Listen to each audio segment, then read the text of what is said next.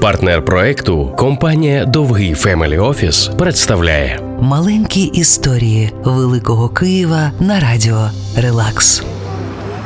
Театр Соловцова нині театр імені Франка недалеко від Хрещатика. Бізнесмен та меценат Лев Бродський, який володів цим театром, вважався диваком. То просаджував у карти та на подарунки жінкам тисячі і сотні, то жертвував на потреби міста. І раптом він мільйонер, шкодує для міста 10 карбованців.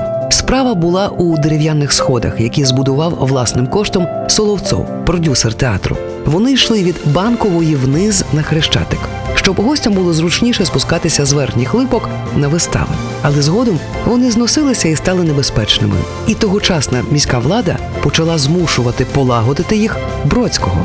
Бродський то погрожує місту закриттям цих сходів, то пропонує оформити оренду, то встановлює огорожу, через яку театрали починають перелазити на вистави та й просто у справах. Драма за 10 карбованців тягнулася до перших пострілів революції, а сходи, здається, так і не було відремонтовано. Цікаво, чи лазили б сьогодні ми, кияни, через огорожу, щоб подивитися виставу Сеньор з вищого світу у театрі Франка. Маленькі історії Великого Києва на радіо Релакс. Партнер проекту компанія Довгий Family Office.